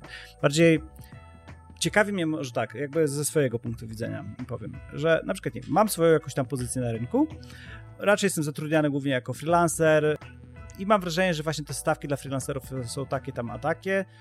Y, czuję, że mógłbym więcej zarabiać, ale właśnie stoją przede mną właśnie te, te wszystkie no, jakby studia, które mi zatrudniają, jakieś takie firemki i on zgarniają tam śmietankę, no nie? Więc jakby staram się aktualnie je przeskoczyć, żeby zarabiać więcej. A jak, jak to wygląda u was? Czy też czujecie się właśnie, że jesteście tam, powiedzmy, że jest ktoś zawsze wyżej, kto, kto was troszeczkę robi na, na hajsie, czy, czy raczej już jesteście na takiej pozycji, że wy ustalacie e, budżety, e, wy dyktujecie, na przykład, nie wiem, kto do was przychodzi, wy mówicie, słuchajcie, to będzie kosztowało tyle i tyle, ale gwarantujemy wam, że to będzie zajebiste i oni mówią, kurczę, to jest kijek adamski, oni wiedzą, co, co robią i damy tyle hajsu, jakby Wiesz co, jeżeli chodzi o budżety, to my pracujemy raczej na niskich budżetach, myślę. I też myślę, że dlatego tak mało prac rocznie wykonujemy, dlatego że te budżety są niskie.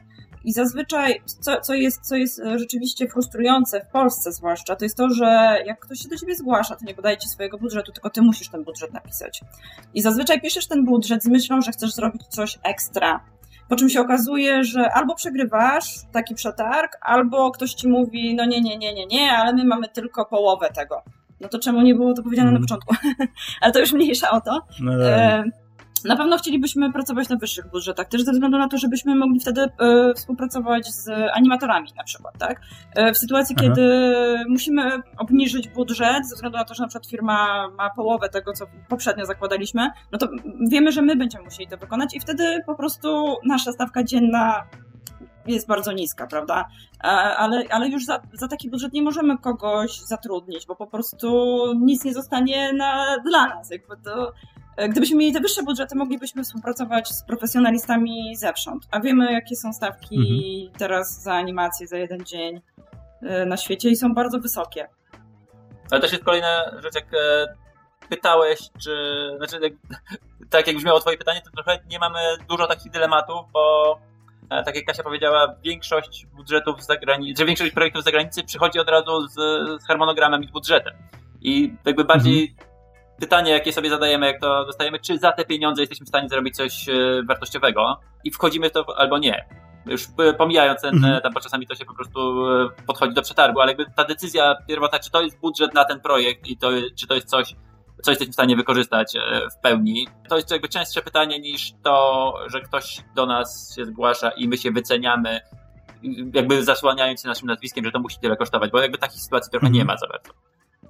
Okej, okay, a to no, też jest taki, taki ciekawy moment, że, e, że właśnie mówicie, że jakby oceniacie, czy, czy projekt jest wart jakby e, tych, tych pieniędzy, tak? Mniej więcej, ale czy też macie takie coś, że macie swoją, jakąś taką swoją ustaloną, jakąś taką totalnie minimalną stawkę, że czy właśnie jesteście tacy bardziej money driven czy, czy project driven? że jednak... To zależy od projektu. Jeżeli was ja... zainteresuje... Aha. Wiesz, no, czasem jest tak, że mm, tak długo nie ma żadnych projektów, jednak praca reżysera polega na tym, że bardzo dużo piczujesz, bardzo dużo piszesz przetargów. Jasne. I jednego roku mieliśmy tak, że napisaliśmy bardzo dużo projektów i nie wygraliśmy nic. Więc często jest tak, że po prostu, co, jeżeli coś już jest, a jeżeli nie ma pitcha, to po prostu to bierzesz. Bo po prostu musisz zarobić. Proste. Nie każdy może sobie pozwolić na mówienie, że nie, nie biorę tego, bo ten projekt nie, no nie wiadomo. podoba. Jedyne, co możesz zrobić, no to możesz odmówić, bo nie chcesz pracować z danym krajem, albo dana marka ci się nie podoba, bo na przykład, y, nie wiem, zanieczyszcza środowisko na przykład, tak? No to, to są mhm. takie, takie sytuacje, kiedy my, które my zawsze bardzo rozważamy.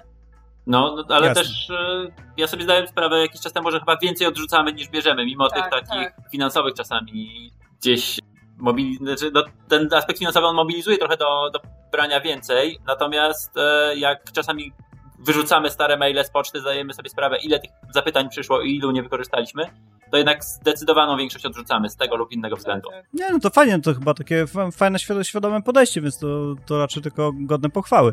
A powiedzcie mi, właśnie ja już kilka razy mówiłem na, na łamach e, podcastu, że na przykład ja, ja osobiście nie zrobiłbym żadnego projektu dla żadnej firmy alkoholowej, no nie? E, I to jest chyba takie najważniejsza dla mnie zasada, taka numeru uno, nie mam innych, e, ale na przykład, nie wiem, gdyby jakaś fabryka rzeźni świnek mnie zapytała, to pewnie, z 10 razy bym się zastanowił, czy, czy chcę w to wchodzić. A wy macie jakieś zasady mm, takie odnośnie swoich projektów? Bo tutaj Kasia, Kasia wspomniała, że, że tam jakiś kraj może jej nie pasować.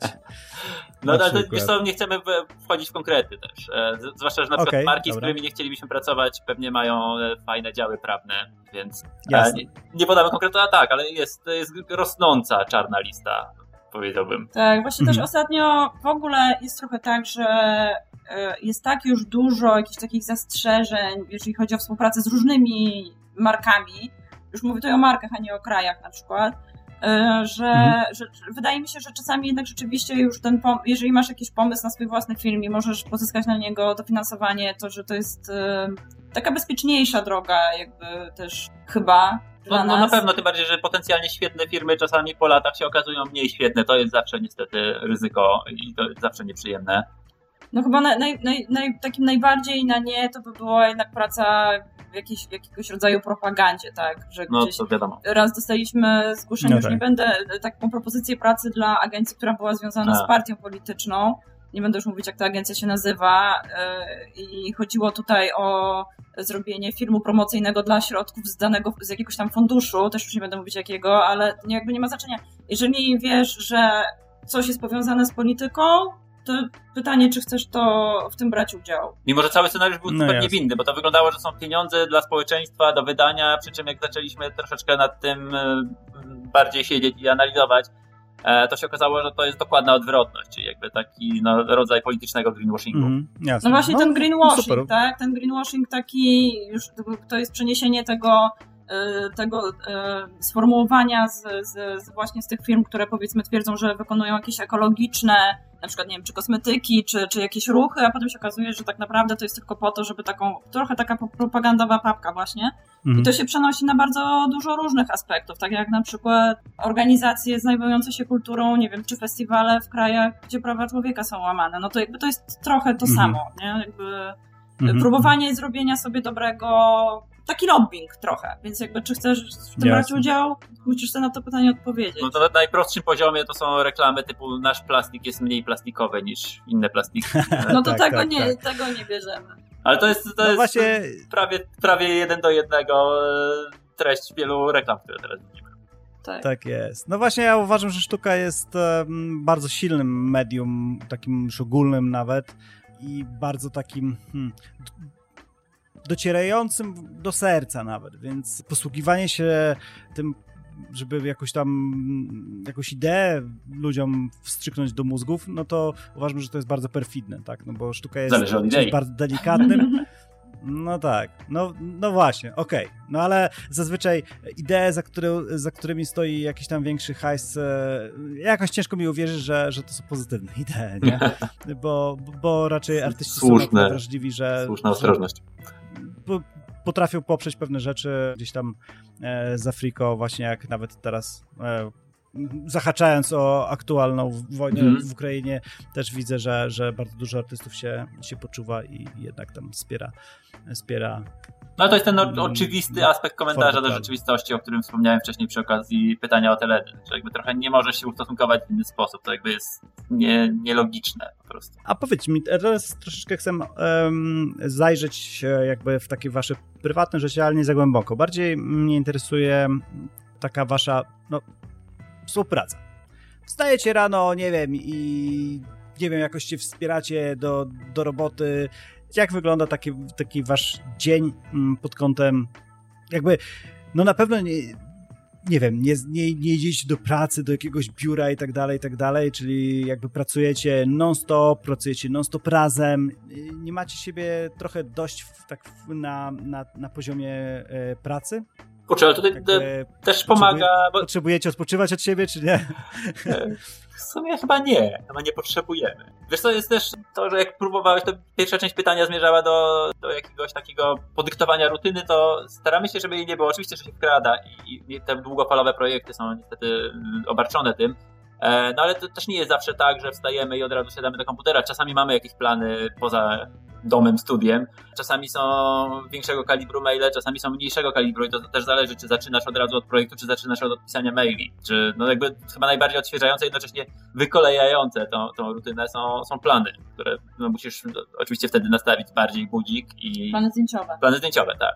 I, i wyjść gdzieś i zostać do późna i wrócić następnego dnia pewnie znowu, więc jakby są te, te takie wyrwy w rutynie, które są wbrew pozorom bardzo pozytywne. Też jak robiliśmy ten film, to zupełnie gdzie indziej ten projekt powstawał, malowaliśmy w wynajętych przestrzeniach. Więc mhm. to jest zupełnie odmienne od tego, jak przez ostatnie dwa tygodnie na przykład funkcjonowaliśmy. Gdzie mhm. głównie to się opierało na, na odpisywaniu maili, korespondencji i, i projektach typowo desktopowych. Mhm. Tak, ale, ale ogólnie jeżeli mamy jakiś projekt, no to rzeczywiście staramy się zacząć pracę około 10 i, i po prostu wtedy jesteśmy dostępni cały czas, pisujemy na maile, jesteśmy kontaktowi, ale w sytuacji, kiedy nie mamy projektów, tylko czekamy na jakieś, a głównie nasze, nasze dni polegają na tym, że czekamy, aż ktoś nam da znać, że tak, zostaliśmy wybrani do tego projektu lub wysłaliśmy harmonogram i budżet i teraz czekamy trzeci tydzień, bo tam ktoś właśnie wyjechał na wakacje, a ktoś inny decydujący, nie wiem, się boi podjąć jakąś decyzję. E, no i wtedy ten, ta nasza rutyna jest taka, że po prostu leżymy na kanapie przez cały dzień, odpisujemy na pojedyncze maile, no bywa i tak, bywa i tak. No właśnie, to jest... I staramy się sobie znaleźć jakieś inne, jakąś inną pracę, czyli na przykład wymyślanie kolejnych projektów takich osobistych, własnych wtedy. No właśnie, tak chciałem troszkę o to zapytać. No na przykład w moim przypadku, tak? Mam syna, więc wiadomo, że jakby jego obecność obok jakby sprawia, że muszę być sfokusowany na nim i tak dalej, więc jakby jest ta część dnia poświęcona dla niego, więc jakby gdy, gdy jestem skupiony na nim, więc na 100% po prostu nie, nie mogę być skupiony na pracy. Ale na przykład, nie wiem, u was to jest e, dzień, jest bardziej taki wokół jednak pracy, czy praca jest częścią waszego dnia? Jeśli jest tak, praca, to dzień jest wokół o. pracy, zdecydowanie. Jeśli jest projekt, to projekt nadaje rytm. Czyli wstajecie rano, kurczę, kaweczka i heja do roboty. No. I, znaczy wszystko jest, po, Przy niektórych projektach. Pod, pod, pod pracę. Nie, no jeśli są intensywne projekty, to tak. A jeśli są takie projekty, które wyglądają właśnie na, tak jak Kasia powiedziała, że czekamy na maila, no to się tak po prostu nie da. Tak, tak, tak. Ale ogólnie nigdy nie jest tak, że my jakoś bardzo zaczynamy pracę z kopyta od rana. Raczej wolimy pracować do późna wieczorem, ale zacząć sobie E, dzień wolnym śniadaniem i wypić tą kawkę i posiedzieć i poczytać wiadomości i, i wtedy dopiero powoli wejść w pracę jakoś. Ja przynajmniej tak e, preferuję. Nie lubię tak od razu z buta wchodzić do pracy z rana. Chyba, że zostajemy e, sześć maili, które ktoś dzień wcześniej zaplanował do wysłania na ósmą. to wtedy zaczynamy z kopyta. No tak. Ale, no ale tak. raczej nie. A powiedz mi. Mhm. Raczej pracujemy tak tak, robimy sobie długie przerwy, ale też do późna pracujemy. Nie, nie, nie mamy takich sztywnych ram czasowych pracy. I to się trochę zmienia, mhm. bo e, jak mam, jeśli to są maile dotyczące bieżącego projektu, to staramy się do 15 minut odpisać góra, a jeśli to są takie maile, które są, dotyczy, nie wiem, dotyczą czegoś, co jest potencjalne, albo dotyczą długofalowych projektów, e, no to już jakby trochę staramy się dla zdrowia psychicznego e, odraczać, dla, nawet dla samego takiego poczucia, że, że panujemy nad tym i jakby to jest nasza decyzja i nie jesteśmy e, zobowiązani do, do odpowiedzenia po prostu jak komik z puentą w ciągu ułamka sekundy, bo, bo wtedy to nie będzie śmieszne. Jakby to, to, jest, to jest coś, na co sobie zaczynamy pozwalać. Okej, okay. a pogadajmy troszeczkę o, o waszym e, warsztacie, tudzież jakby pewnie pewnie w jakiejś formie przemiany, no bo zaczęliście od e, takich projektów, które własnoręcznie wykonywaliście. Teraz już tak bardzo mocno podkreślacie, że jesteście reżyserami i, i co się zmieniło? Jakby już wam się nie chce kroić tego papieru, czy, ale my co? cały czas to kroimy, to wiesz, e, to jest tak, że akurat w przypadku filmu rzeczywiście musieliśmy jakąś, jakiś zespół zatrudnić, bo tego po prostu było za dużo, bo byśmy to robili nie 4 lata, tylko 10, gdybyśmy robili sami. I pewnie byśmy mieli takie kontuzje rąk, że żebyśmy tutaj e, pewnie w, w jakichś e, opatrunkach siedzieli. Nie, no żeby nakreślić, to były setki tysięcy elementów ręcznie pomalowanych, każdy kadr się składał, składał z kilkudziesięciu jakby puzli i to był 9-10 minutowy film.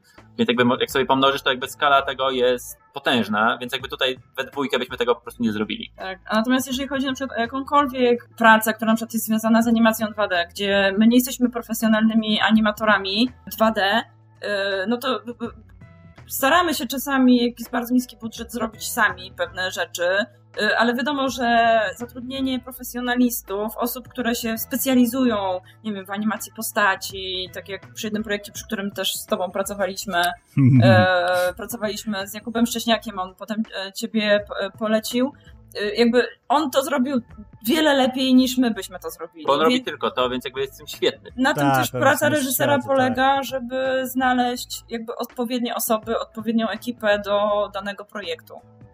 Dlatego też chcielibyśmy więcej, więcej mieć takich możliwości, kiedy możemy pracować z osobami najlepszymi do danego zadania. To się znowu bierze stąd, że, że jakby strasznie sobie cenimy tą różnorodność i chcemy pracować nad różnymi projektami, a nie możemy być świetni we wszystkim i coraz bardziej nas satysfakcjonuje praca z ludźmi, którzy są świetni w danej dziedzinie, żeby skorzystać z tego. Ale też jest coraz więcej no freelancerów. Właśnie. Jak zaczynaliśmy, nie było freelancerów. Każdy chciał iść do pracy i siedzieć te 8 godzin przy biurku. Teraz jest coraz więcej freelancerów. Wysyłasz maila, ktoś jest dostępny, super, wskakuje do projektu. E, kiedyś e, ten rynek, wydaje mi się, taki freelancerski był dużo mniejszy i trudno było kogoś zwerbować do pracy, dlatego tak dużo też robiliśmy sami. Mhm.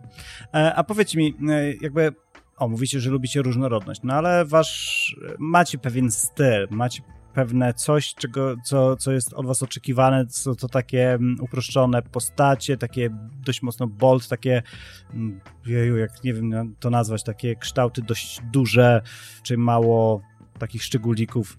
No my postacie od niedawna tak jest... mamy takie, takie, o jakich mówisz. Znaczy my w ogóle wcześniej tak? jakoś dużo... Post... Uważacie, że to jest od niedawna? Tak. Mi, mi się wydaje, że to już takie raczej chcielibyście już od tego odejść. Znaczy ja miałam, ja miałam ja, znaczy mi się wydaje, my w, tak naprawdę jeżeli chodzi o animację, gdzie pojawiają się jakieś postaci, no to rzeczywiście całkiem, całkiem e, niedawno w ogóle zaczęliśmy coś takiego robić. Wcześniej cały czas mam jak wykonywaliśmy teledyski. Mamy przykład... postfotograficzną estetykę tak, tak naprawdę tak. na początku bardzo. Mhm. No tak naprawdę to też trochę wynikało mm, ten design, na przykład tak jak właśnie przy tym projekcie, przy którym pracowaliśmy razem dla Headspace, trochę wynikał z briefu, który dostaliśmy. To też jest trochę tak, że twoja praca jako reżysera polega na tym, żeby dostosować jednak styl do, do projektu, nad którym pracujesz. I to jest tak I, do marki, no. i do marki, nie? Jakby nie do takiej mhm. firmy jak Headspace, czy pasowałyby, nie wiem, czarno-biały film smutny. Nie, nie, nie. Nie, no kumam, ale jednak, jednak e, jednak macie te projekty takie, no, no zazwyczaj te postacie są takie, takie uproszczone i tak dalej, no ciężko powiedzieć, że, no, że to, to też... Aż tak to jest, nie jest zróżnicowane. Tak, ale to też chyba zależy od czasu wykonania, nie? Powiedzmy, w tym, ten 9 minut dla Headspace'a musieliśmy zrobić w 9, 9 tygodni. Gdyby te postacie były bardziej skomplikowane, miały więcej, nie wiem, jakiegoś cieniowania, czy jeszcze highlighty jakieś dodatkowe, a może... No, no, bardzo dużo rzeczy możemy tutaj jeszcze przecież e, dużo więcej detalu, gdyby tam było, no to myślę, że ten film by po prostu nie powstał. Plus ona była trochę z briefa wynikała jej forma akurat tutaj, bo e, gdzieś bardzo często się pojawiał w briefie w stosunku do postaci potencjalnej, która ma się pojawić w filmie, e, pojawiało się określenie warm hug i to gdzieś e, przetłumaczyliśmy na tą taką miękką, bułkowatą formę, która, którą mm -hmm. rzeczywiście aż się chce przytulić i więc to nie jest tak, że ten styl e, totalnie jest z naszej głowy, tylko zawsze przy każdym projekcie zaczynamy od zera, żeby dać jak najlepszą odpowiedź dla tego projektu. Oczywiście mając ten bagaż doświadczeń, który mamy, ale ta forma zawsze ma wszystkie możliwości na, na, tak, na tak. I, no i też, znają, i też znając budżet, prawda? No tak. No bo Jasne. A e, nie wiem, jakoś e, śledzicie trendy, staracie się być na bieżąco, a może staracie się wyprzedzać, nie wiem, albo e, czy, czy na przykład jakieś trendy was przerażają aktualnie, że myślicie sobie, ja pierdzielę, wszyscy teraz będą chcieli to, a, a nas to nie kręci i czujemy, że sobie nie podołamy na przykład. Nie wiem, niech będzie ten na przykład anti-design, który teraz jest, to jest takie mocno brzydkie, a wasze rzeczy są takie bardzo ładne, ułożone. Hmm, chyba nie ma czegoś takiego. Po prostu są dziedziny, które, e, które już nam się nie chce pchać. Na przykład jeszcze, no teraz to w ogóle nabrzmiało, ale jeszcze 8 lat temu, jak VR wchodził, to mieliśmy strasznie dużo zapytań o najróżniejsze treści VR-owe. Jakoś tak nie, nie poszliśmy, nie poszliśmy w, to, w to ścieżką. Z różnych względów. Jakby też nie mieliśmy w kalendarzu wtedy miejsca, ale też czujemy, że jeśli mamy w coś wejść, to musimy zrobić solidny research i chyba trochę nie było na to wówczas czasu, a też z drugiej strony czuliśmy, że to jest taka, e, tak, takie trochę, e, ten content jest zapychadłem do, do zabawki. Co już jakby oczywiście teraz, tak jak 3D gdzieś tam na, na przełomie e, tysiącleci było trochę na takim etapie, to dosyć często powtarzam, ale cały czas uważam, że, że tak było, jak malarstwo sztalugowe gdzieś tam przed renesansem, że jeszcze szukało perspektywy i szukało tego mimetyzmu. Już 3D takie nie jest, już teraz 3D jest absolutnie jakby na poziomie e, pełnej wiarygodności i myślę, myślę, że VR też dojdzie do tego punktu, natomiast e, jakby nie musimy brać udziału w każdym eksperymencie możliwym. Przyglądamy się, zdecydowanie się przyglądamy, ale nie musimy być częścią wszystkiego i tak już czujemy, że to portfolio jest dezorientujące tak, dla od, wielu od osób. Lasa do lasa. E, a powiedzcie mi, szukacie inspiracji w przyszłości czy w przeszłości? I jak dalekiej przeszłości, tudzież jak bliskiej lub dalekiej przyszłości? Czuję, że jakby unikamy konkretnych odpowiedzi, ale znowu to jest takie pytanie, które chyba z obie strony jest prawdą. Projekt, który teraz zrobiliśmy film jest myślę bardziej patrzeniem w przyszłość, ale rzeczywiście z wiekiem coraz więcej mamy jakichś obserwacji, które są godne przekucia na, e, na formę filmową. No i to jest ewidentnie przeszłość, więc czerpiemy chyba i z tego i z tego. Mhm. Ja myślę, że z przeszłości bardzo dużo. Chyba zależy też od projektu. Mhm. Na przykład e, e, jak mówiliśmy o teledyskach dla PZ, tam robiliśmy taki teledysk, ojej, z G, PZ i GMAC, nie, nie muszę wracać. Mhm. No to rzeczywiście utwór odwoływał się do tradycji hip-hopu, no i tam sięgnęliśmy mocno do przeszłości, czyli jakby do, do takich rzeczy, które są bardzo mocno dekodowane z, z, z teledyskami z lat 90. E, hip-hopowymi, tak, tak, czyli tak. boisko, koszykówka. tak.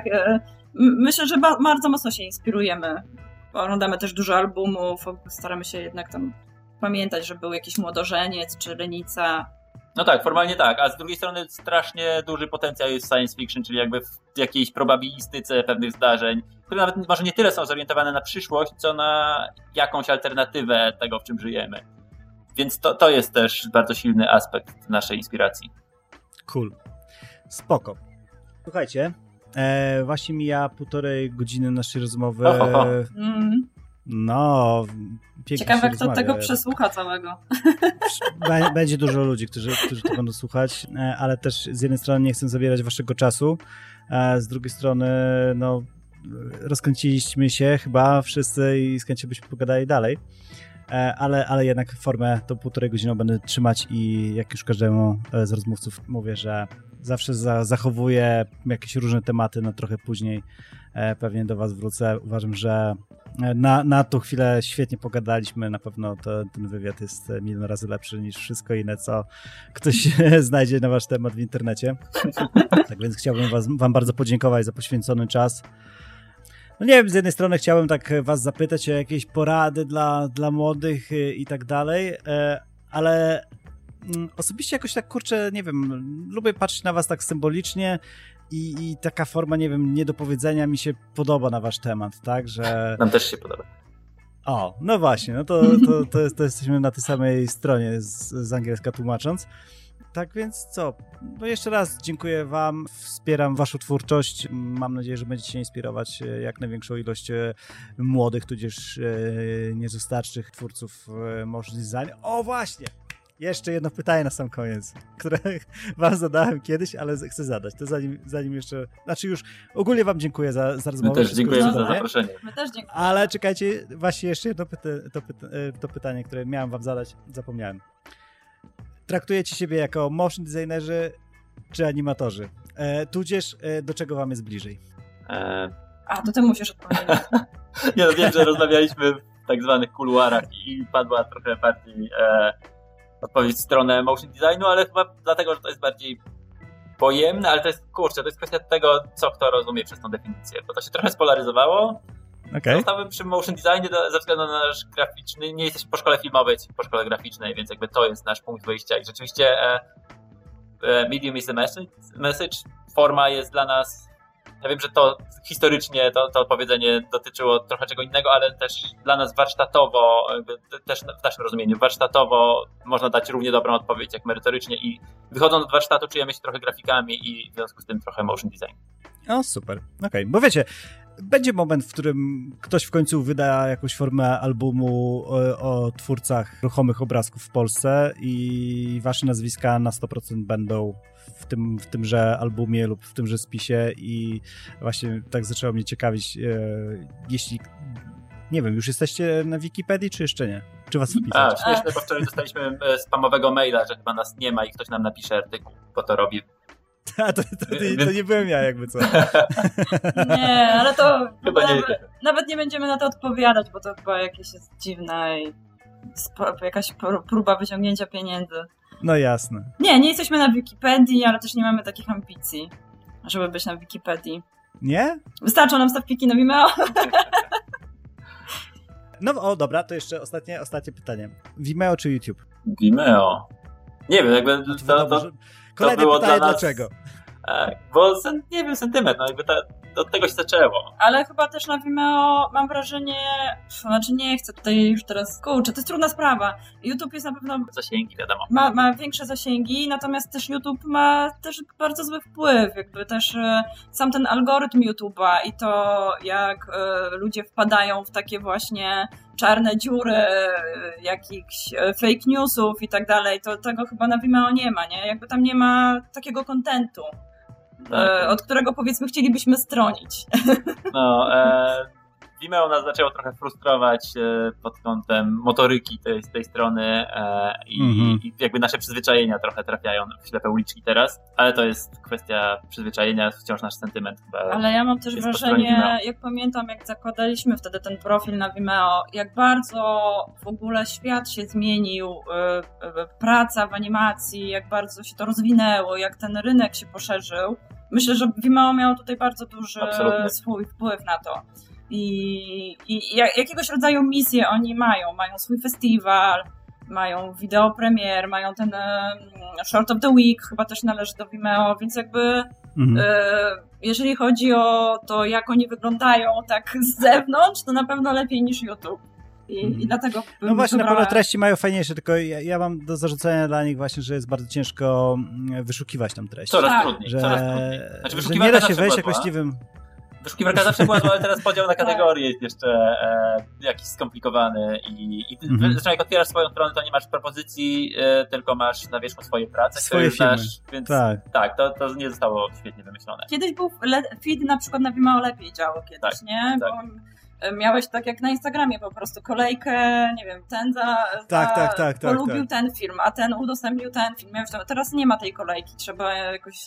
Teraz Inaczej najpierw są twoje prace, później podział na kategorie, tak. Jak- Ale tak chyba, e, chyba to teraz, nie wiem, może to taki zamiar jest, że e, taka forma galerii może internetowej to jest, że Mm. okej, wchodzisz tam swoje rzeczy, umieszczasz, a później co najwyżej gdzieś e, embedujesz e, na stronach czy, czy whatever. Może, może na, na pewno też ilość interakcji spadła. Nawet jakby się podśmiewałem z, z wyścigu zbroi zasięgów, natomiast w zupełnie praktycznym wymiarze to, to było satysfakcjonujące, jeśli miałeś komentarze od żywych osób, które gdzieś e, widać, że, że ta praca w jakiś sposób na nie podziałała i ilość obejrzeń była dużo większa, e, co było satysfakcjonujące mimo, mimo moich zastrzeżeń Tak, dla tych jak parametrów. Się, kiedyś jak się dostało stawpika, to się miało kilkaset ob- tysięcy obejrzeń. Teraz dostaniesz stawpika i raptem 70 tysięcy obejrzeń. No więc widać, że więc e, widać, że, że coś się popsuło i też e, no, ilość kontentu swoją drogą odbiera, polaryzuje to wszystko, co to Chyba Instagram zepsuł trochę. Instagram też, no. klientelę Mhm. trochę odebrał e, Vimeo. Ale wciąż No dobra. zostaje. E, Dobra, sorry, że jeszcze brnę, ale właśnie, jest, padło hasło Instagram, nie wiem, jak się czujecie w tych e, nowych kanałach, typu właśnie, nie wiem, Instagram on już trochę ma czasu, ale na przykład, nie wiem, TikTok, nie wiem, czujecie, że tam musicie być, czy... Nie, to znaczy musimy. był taki moment w naszym życiu, kiedy jak, była, jak pojawiła się jakaś nowa aplikacja, czy jakiś nowy software, to chcieliśmy to sprawdzać, ale po jakimś czasie, jak już wiesz, y, naściągasz tyle tych aplikacji, w każdej się próbujesz specjalizować co, i, i mieć tych e, obserwatorów, to już się troszeczkę zaczynasz męczyć. TikToka w ogóle nie mamy, nawet żadne z nas nie zainstalowało tej aplikacji. Ja też e, wspomniałeś, że jesteśmy konserwatywni. Nie czuję, że jesteśmy konserwatywni, ale, ale ja mam taką ostrożność, jakby daję aplikacji, która wejdzie chwilę, żeby zobaczyć, czy padnie, czy nie. Tak jak ze Snapchatem zakładasz pro- profil na Snapchacie i nagle Snapchat jest wykupowany i Ale funkcjonuje. No niby funkcjonuje, ale Nawet nie wiem. ale przestaje być. Ja, ja kibicowałem Facebookowi, żeby padł, tak jak MySpace i to się nie stało, więc jakby jestem trochę krótkowzroczny pewnie w swoich przewidywaniach, więc pewnie e, myślę, że warto inwestować, jakby to jest droga dotarcia do, do różnych osób. Nie wiem, Instagram jakoś przylgnął na dłużej, a, a TikToka jeszcze nie zdążyliśmy i Tak. sprawdzimy, Ale czy też, warto. ale też myślę, że nasza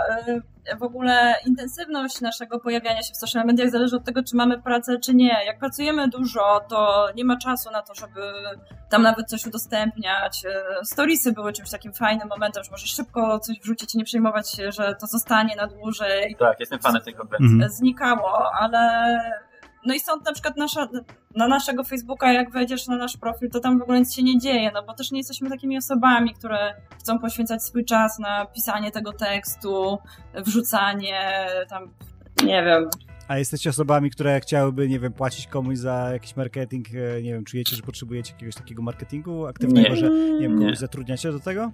Znaczy No. mamy, mamy firmę produkcyjną, która nas reprezentuje w rosterze, więc e, niech To- oni robią swoją robotę. poniekąd to mamy. Tak. Jasne. Nie, A, ale... Czyli no jest to jakaś forma rozwiązania A- e, was satysfakcjonująca. Tak, to- ogólnie rozumiemy mniej więcej, wiesz, jak to wszystko działa i co trzeba zrobić, żeby mieć tych obserwatorów, ale no fajnie by było mieć więcej obserwatorów, wiadomo. Trzeba Ale- przelać pół miliona rupii na Ale, konto takie. ale na przykład nie będziemy No tak. specjalnie robić rzeczy tylko po to, żeby mieć tych obserwatorów. Tak jak ludzie robią, nie wiem, co dwa dni czy co trzy wrzucają jakiegoś krótkiego lupa, żeby ciągle tam coś powstawało. Wolimy poświęcić te cztery lata i zrobić film jakiś taki, e, wiesz, coś większego, nie? Niż, e, niż wrzucać e, tylko z myślą o tym ciągłym wzroście, nie? Chociaż te krótkie formy czasami nam się zdarzają. Tak, zdarzają nam się, ale Nie, rzadko. nie boicie się, że o was ludzie zapomną? No trudno, pamięć ludzka tak działa, że o wszystkich wszyscy zapomną, ale no trudno. A na końcu i tak powstanie czarna dziura i Coś zrobimy za chwilę, to zostanie wchłonięte. tak, to ktoś sobie przypomni, ktoś nie, no, no trudno, ktoś się urodzi, ktoś umrze. Jasne. Tak. Dobra. Okej, dobra. Już nie będę was maglować. Jeszcze raz bardzo wam dziękuję. E, Dzięki My też za dziękujemy za czas. zaproszenie. Super e, było pogadać. No nie? Mówiłem. E, I po, tak, i, i powodzenia przy kolejnych nagraniach. Dziękuję bardzo. Będą coraz lepsze. Dzięki wielkie. Okej. Dzięki ogromne. Dziękuję Wam za odsłuchanie tego odcinka. Mam nadzieję, że Wam się podobał. Jeśli tak, to nie zapomnijcie go skomentować na Facebooku lub Instagramie, ocenić na iTunes lub wesprzeć na Patreon lub Tipeo. A teraz żegna Was, jak i zapraszam do kolejnego odcinka, Wasz gospodarz podcastu, czyli Piotr Cieryszyński. Trzymajcie się ciepło i buziaczki. Hej! Dziękuję, bye bye. Thank you.